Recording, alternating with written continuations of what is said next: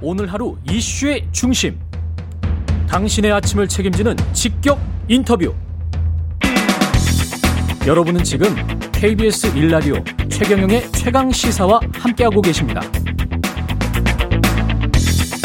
네, 단일화 국민의힘과 국민의당 간 신경전이 뜨거운데요. 예, 주말 후보 간 단일화 단판 가능성도 제기되고 있습니다만 이준석 국민의힘 대표 모시고 직접 이야기 좀 들어보겠습니다. 안녕하세요. 네, 안녕하세요. 예. 이태규 국민의당 총괄 선대본부장과 왔다 갔다 공방이 좀 뜨거웠었는데 이게 어떤 내용이었습니까? 공방이 아니라 똑같은 얘기를 서로 하고 있죠. 네. 똑같은 얘기를 서로 똑같은 하는데 이야기였다. 제가 예. 그래서 이태규 의원이 한 말에 대해 가지고 네. 제가 사실관계를 다 설명하는 기자회견을 또 하지 않았습니까? 음, 그건 둘이 말한 내용에 차이가 별로 없어요. 그래요. 예. 그러니까 이준석 대표가 자신에게 합당 제안했고 합당 제안했고 음, 이런 거죠. 근데 예. 합- 합당 제안이 아니라 예. 저는 이번에는 음. 그러니까 저는 국민의당이 사실 선거 때마다 음. 계속 단일화판을 거는 게 저는 되게 싫어한다고 몇 번 얘기했습니다. 음, 그렇기 때문에 저는 이번에 만약에 어떤 어 출마 포기라든지 예. 이런 것이 있으면은 합당까지 가야 된다. 왜냐하면 작년에 합당을 추진하다가 합당이 어 중단됐잖아요. 음, 선거 끝나고 합당해야 된다. 그렇죠. 예. 근데 저는 제가 선거 아, 그 작년에도 합당할 때 보면은 당명 빼놓고는 다 국민의당 요구 조건을 들어주겠다고 했는데 음, 국민의당이 합당 안 했죠. 음, 지금 와서 보시면 그 의도가 뭔지 알 수 있을 겁니다. 대선 때 출마해가지고 다시 단일화 한번 해보겠다는 거였겠죠. 그러니까 그때 합당을 안 받았겠죠. 음, 그런 것처럼 저는 근데 이게 반복되는 걸 원하지 않고 음. 이제 좀 있으면 지방선거도 있는데 예. 그때 또 뭐 저는 정책과 비전을 얘기하는 걸 좋아하지 음. 매번 국민들한테 뭐 단일화를 하느니 마느니 이런 얘기 제가 안, 안 좋아하거든요. 그 국민의 당 쪽에서 단일화를 가지고 계속 뭔가 거래를 하려고 했다 그런 말씀이신가요? 선거 때마다 아니 선거 때마다 이게 선거 나오잖아요 때마다. 계속. 그러니까 지금 이번 상황도 그러니까 국민의당이 지금 자력으로 어떤 선거에서든 예. 뭐 1등 후보를 배출할 수 있는 상황이 아니지 않습니까? 음. 그러다 보니까 뭐 계속 이제 단일화를 하자는 이야기가 계속 나오고 예. 국민의당은 뭐 우리는 하고 싶지 않은데 주변에서 자꾸 하라고 한다 이러면서 단일화판을 걸었지만은 그런 이야기잖아요. 그게 무슨 소리입니까? 내가 하고 싶지 않으면 안 하는 거고 하고 싶으면 하는 거지. 아, 그러 그 국민의 당에서도 직접 뭐 어떤 접촉이 오고 그랬었어요. 아니죠. 저는 이렇게 말씀드릴게요. 예. 안철수 대표의 말만 갖고 제가 얘기하는 겁니다. 네. 본인이 단일화 없다 그랬다가 단일화 하자 그랬다가 또 음. 단일화 결렬됐다 그랬다가 음, 뭐 이러잖아요 지금. 예. 그거 다 국민의당에서 한 얘기입니다. 아, 네. 안철수 후보가 하고 국민의당에서 한 이야기다. 아, 그거 단일화 선언 누가 했습니까? 근데 성일종 의원은 다섯 개 정도의 채널이 그리고 본인도 한 개 정도의 채널을 가지고 그쪽과 접촉을 했다. 그렇게 지금 시인을 했었거든요. 우리 프로에서. 그 채널이 지금 와서 확인되는 거지만은 예. 예. 후보가 전권을 주고 협상을 하라고 한 채널들이었냐? 그건 아니고 자발적으로 그냥 자기들끼리 가가지고 어. 또 국민의당의 상대라고 하는 사람들도 자발적으로 자신들이 그냥 뭐 잘 좀 해보겠다고 그냥 이야기했던 내용들이지 어. 지금 와서 뭐 전권을 가지고 간 공식 채널이 있는 건 아니지 않습니까? 근데 국민의당 입장에서는 안철수 후보는 그때 그 일요일 날 기자회견을 하면서 단일화를 역제안을 했을 때 하도 주변에서 그 이야기를 하니까 이렇게 단일화 제안을 여론조사를 통해서 단일화를 하자라고 해서 기다렸는데 일주일 동안 후보로부터 직접적 윤석열 후보로부터 직접적인 아무런 말이 없었기 때문에 결렬이다. 그래서 나는 이게 훨씬 더 어 뭐랄까요 공식적이고 깨끗하게 뭐 단일화 관련해서 논의를 한 것이고 결국은 국민의 힘이 단일화 결렬에 책임이 있다. 이- 이게 이제 국민의당 쪽의 아니, 지장 아니 주장 선- 아닙니까? 그런 주장에 대해 가지고 예. 선대본부장 권영세 의원과 예. 당 대표인 제가 예. 경쟁 방식의 단일화는 없다.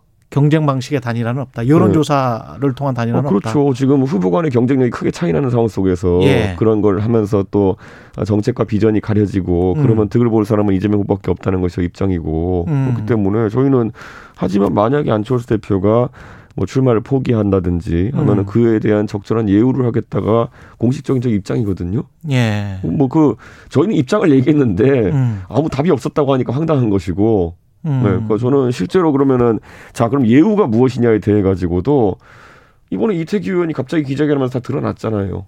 저는 당 대표로서 당대당 통합에 대해 가지고는 이러이러 이러한 최대한의 예우를 할 생각이 있다고 제기한 것이고 음. 저는 처음에 이제 그 안철수 대표 측의 인사가 2월 초에 음. 아니면 안철수 대표를 후보 등록 전이죠 그러니까 예. 2월 11일 전에 뭐 출마 포기를 하는 것을 추진하는데 음.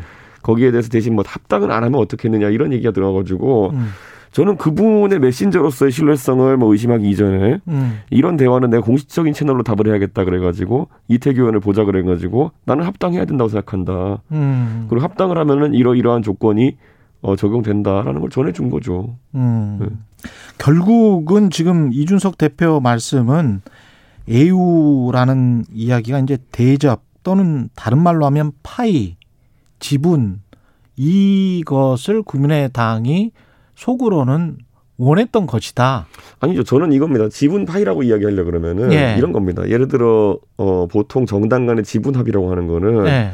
예를 들어 지방선거를 앞두고 있으면은 지방선거에서 음. 뭐 3대 7로 공천한다.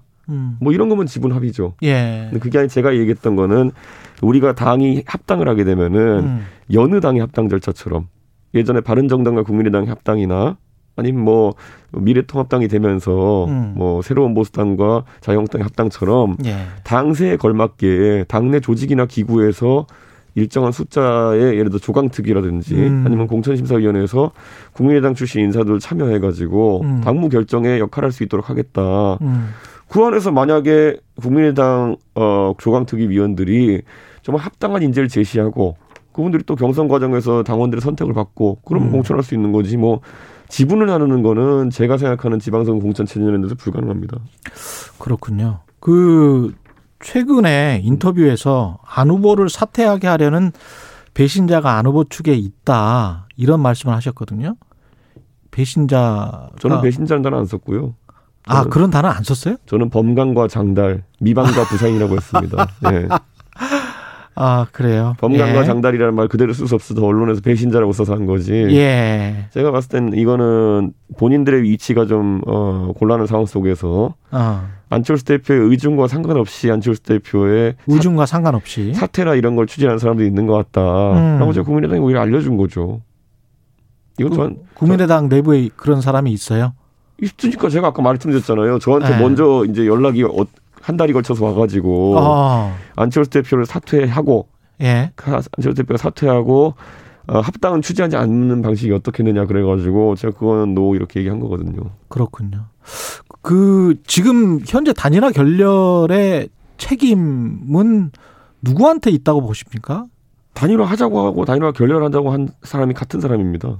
같은 사람. 네.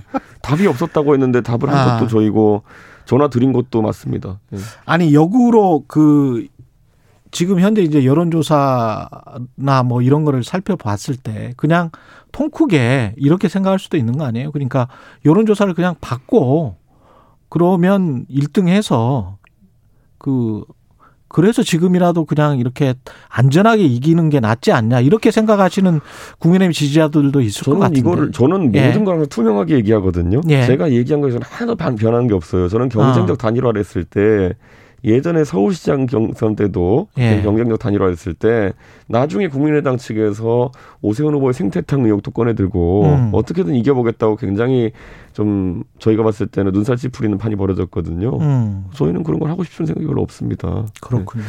그리고 저는 뭐 이런 사안에 대해 가지고 예. 계속 이렇게 말이 커지는 것도 저희는 음. 원하지 않고 예. 단일화에 대해 가지고는 뭐 어, 지금까지 이제 공개된 거를 보면은 예. 저희는 상식선 이상의 합당 시 예우를 얘기했고 네. 음. 그리고 안철수 대표께서는 뭐 연락이 없었다고 하지만은 음. 당 대표가 그런 이야기를 했을 정도면 연락이 있었던 거고 예. 그리고 또 공동 아, 그 권영수 선대본부장도 경쟁 어. 방식이 단일화는 어렵다라는 얘기를 음. 했던 것이고 근데 그 뭐 이 이건 좀 이해했어요. 지금 말씀 들어보 음. 들어보니까. 근데 이제 그 과정 속에서 이제 단일화를 제안을 했을 때도 그렇고 안철수 후보가 그 결렬 선언을 했을 때도 그렇고 결렬 선언했을 때 이제 SNS에 음. 레알 크크 쓰 셨잖아요. 결렬 선언했을 때가 아니라요. 네. 우리 후보를 비난했을 때 썼습니다. 비난, 비난했을 예, 때. 이게 아다르고 아다른 건데 예. 안철수 대표가 부산 가가지고 많은 말을 쏟아내셨거든요. 예. 우리 후보에 대해 가지고 예. 적폐 교대까지 이야기했어요. 아. 그러면 정도면은 저는 당 대표로서 당연한 반응을 한 겁니다. 아. 단일화를 하고 안 하고는 본인이 선언하고 본인이 깨시는 건 자유인데요. 예. 우리 후보를 비판하는 것에 대해서는 당 대표로서 그거는 어, 묵고하면 안 되는 일입니다. 그렇군요. 제가 단일화 결렬했다고 레알 크크라고 썼겠습니까? 어. 단일화를 단일화 결렬한다고 한 다음에 예. 우리 후보를 비방하면은 그거는 네. 저 입장은 받아칠 수밖에 없는 거죠. 근데 이 밖에서 보기는 이제 단일화도 단일화고 앞으로 이제 정치도 정치기 때문에 그렇게 이제 좀 처음부터 끝까지 자극 할 필요는 없지 않을까. 근데 이준석 대표가 좀 안철수 후보를 자극하는 측면이 있지 않나. 지금 언론에서 두서없이 네. 나가서 그런데요. 예. 모든 안철수 대표한테 비판에는 예. 선제 요건은 항상 국민의당 측에 먼저 선반응이었습니다. 그쪽이 먼저 제 페이스북의 대원칙이 뭐냐면요. 예. 제 페이스북에는 항상 상대의 기사를 링크하고 음. 거기에 대한 제 반응을 적습니다. 음. 보통 이재명 후보가 이상한 공약 내시면 거기에 대해 그 링크 걸고 제가 대답변을 하거든요. 예. 그러니까 항상 상대의 그 기본적인 작용이 있어야 제 반작용이 있는 거거든요. 그러니까 상대도 조롱 섞인 뭐가 있었기 때문에 내가 조롱 정도가 아니라 저희 후보에게 적폐 교대라고 했으면요. 예. 이건 싸우자는 거예요. 예, 예. 음. 그래서 나는 응전한 것뿐이다. 당연히 해야죠. 그거. 예. 그쪽에서 먼저 총을 쐈기 때문에. 아니, 그러니까 이게 예. 두서 없이 자꾸 막 이렇게 막 하는 게 아니라 예. 저는 정확히 시간 관계 다 따져 보시면 저는 항상 민주당에도 똑같습니다. 항상 예. 뭐가 나오면 거기에 반응하는 거지. 제가 선제 공격하러 가는 경우 거의 없습니다. 제가 그렇군요. 이재명 후보가 이상한 정책 내면 댓글 갈러 가지. 아. 제가 뭐 먼저 가가지고 때리고 이런 거 없습니다. 음.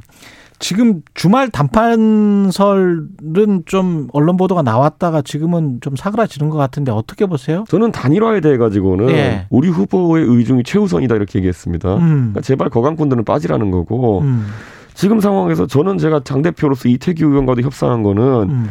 합당에 대해 가지고는 우리가 이런 조건이다. 음. 당연히 선거 일이니까 합당은 당 대표의 권한이거든요. 예. 그거에 대해서만 얘기했을 뿐이지 예. 단일화에 대해서는 이태규 의원에 대해서도 한 마디도 얘기한 거 없고 아. 그래 당신들이 접는다는 얘기가 있으니까 대신 네. 그리고 합당은 하지 말자는 얘기가 있으니까 내가 말한다. 아. 이거였죠.